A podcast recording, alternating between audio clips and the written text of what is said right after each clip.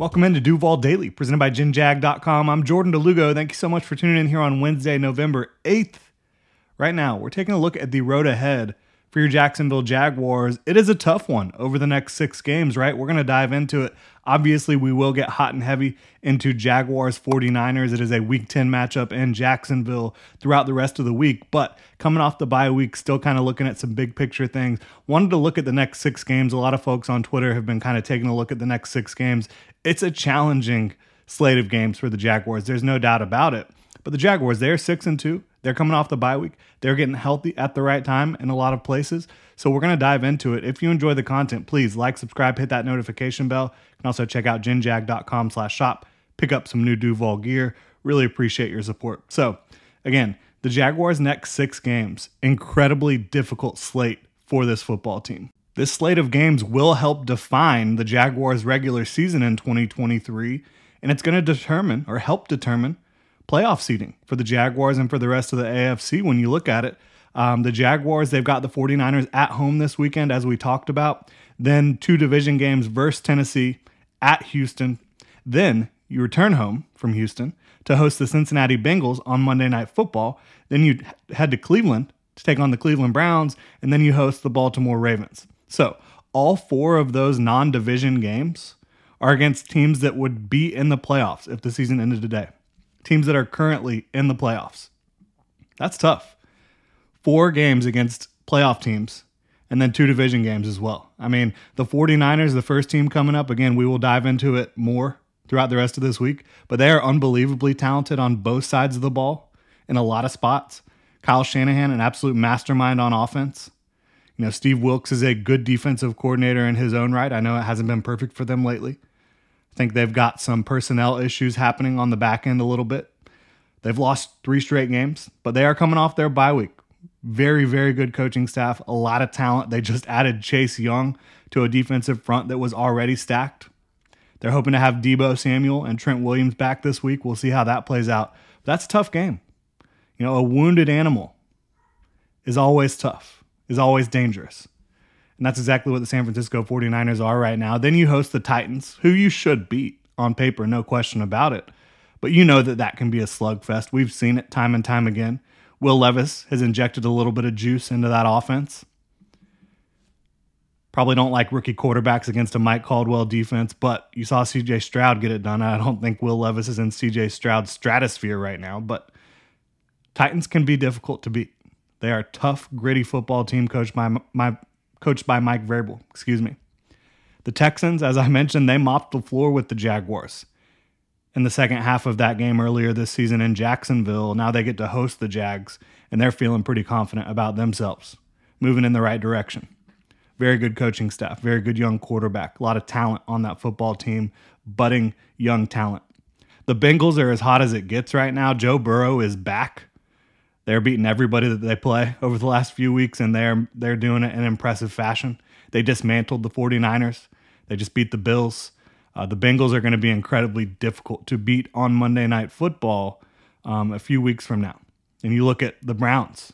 They have one of the best defenses in football this year. They're a volatile team from week to week, but still a very difficult road test.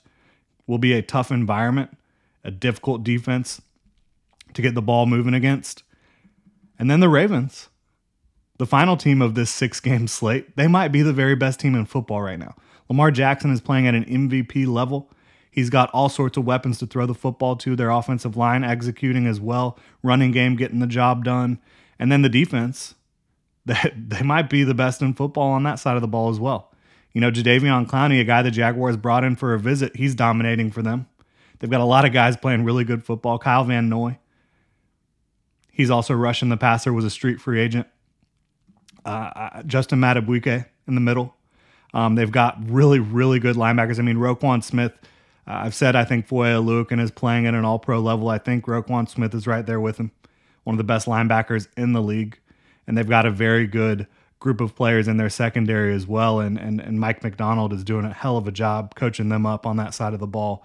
So this is a really difficult six game stretch for the Jaguars. Internally, the Jaguars, they expect to win every game.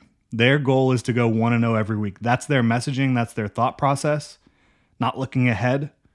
just trying to go 1 0 every week. And I know every team says that. I think the Jaguars do a very good job of compartmentalizing the season and really focusing on the task at hand, having the teaching points of this specific contest. Obviously, coming off the bye week, they've had some extra time to prepare for this, but so have the 49ers. Both teams had a bye last week.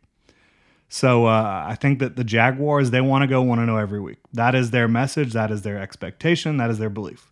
But from my perspective, I think going 6 0 during this stretch would be incredible. I mean, it would be insane. The Jaguars beat four straight playoff teams and, you know, obviously mix in your division games in there. That would be absolutely incredible by the Jaguars. But the Jags, they have won five straight. They have won five straight games and they've beaten some playoff teams during that stretch. Still, for me, I'm looking at if you go four and two during this six game stretch, that's a win for me. Three and three is fine. It's not inspiring, but it's fine. Um, in that building, though, I think they would be very disappointed with three and three. This is a team that's 13 and four over the last calendar year in the regular season. So three and three, not really acceptable internally for the Jaguars. I think they would be okay if they went four and two internally, and they'd be pretty damn happy if they go five and one. Obviously, their goal again is going to be to go six and zero, oh, but I think they would be very happy with five and one. So if they go three and three over this stretch, that would get them to nine and five. They'd likely still be atop the division. Uh, you know, the Texans already have four losses, so I don't think that they're going to be sitting there at ten and four um, unless they just go on a incredible run of their own. At four and two, you'd be sitting at ten and four, maybe still competing for that one seed. Um, depending on how things play out for the rest of these teams in the AFC. And at five and one, I think you could absolutely be at the top of the conference. You know, you'd be sitting there with 11 wins and three losses, right? I think that that would be absolutely incredible for the Jaguars. Um, and I think it's possible. You know, I would not put anything past this Jaguars team right now. All the ingredients are here in Jacksonville. You have the coach. Doug Pederson is an incredible coach. You have a quarterback. You have the talent on offense and defense. Obviously, you want to get some things cleaned up on the offensive side of the ball. You want to get Tyson Campbell and Andre Cisco back on defense. Want a little bit better pass protection on offense, which I think you should get with a fully healthy offensive line, and obviously Ezra Cleveland coming in to be your uh, sixth man at guard. If you have any injuries now at, at guard or tackle, you've got a starting caliber player to come in and replace them because, you know, if you have an injury at tackle, Walker Little kicks out, Ezra Cleveland goes in at guard. If you have an injury at guard, obviously Ezra Cleveland comes in. So I think your offensive line should be a little better in pass protection moving forward. Um, uh, I think you just got to clean up some of the unforced errors on the offensive side of the ball. Um, and then also, you know, we don't talk about it a lot, but special teams matters. It matters a lot. And the Jaguars have one of the best special teams units in the NFL. I mean, Brandon McManus has been absolutely money for them this year. Logan Cooke has always been one of the best punters in the league. Jamal Agnew playing really good football as a return man. You know, he's one of the best returners in this league, both kick and punt return. And then you talk about the guys out there, the uh, core special teamers, they're doing a great job. And they're well coached by Heath Farwell. And so when you talk about winning football games against teams that you're, you know, pretty even with on paper, like the 49ers, Ravens, Bengals, etc., special teams is going to help you out if you can execute in that in that area of the game, in the third phase of the game. If you have a good offense, a good defense, and a good special teams, you are incredibly difficult to beat. And I think you've seen that uh, the special teams units really helping the Jaguars out during this five game winning streak. And so for me, it's all there for the Jaguars. It is all there. All the ingredients they need are in that building. It's about, you know, cutting out some of the mistakes on offense, making sure you improve your pass protection, trying to get a little bit more vertical offensively, um, hopefully getting Zay Jones back at some point. You know, if they don't get Zay Jones back soon, soon, I, I would absolutely be trying to insert Elijah Cooks into that lineup a little bit more. This is a guy that does bring verticality to your offense. He's got a big catch radius. He's tough. He's got great hands.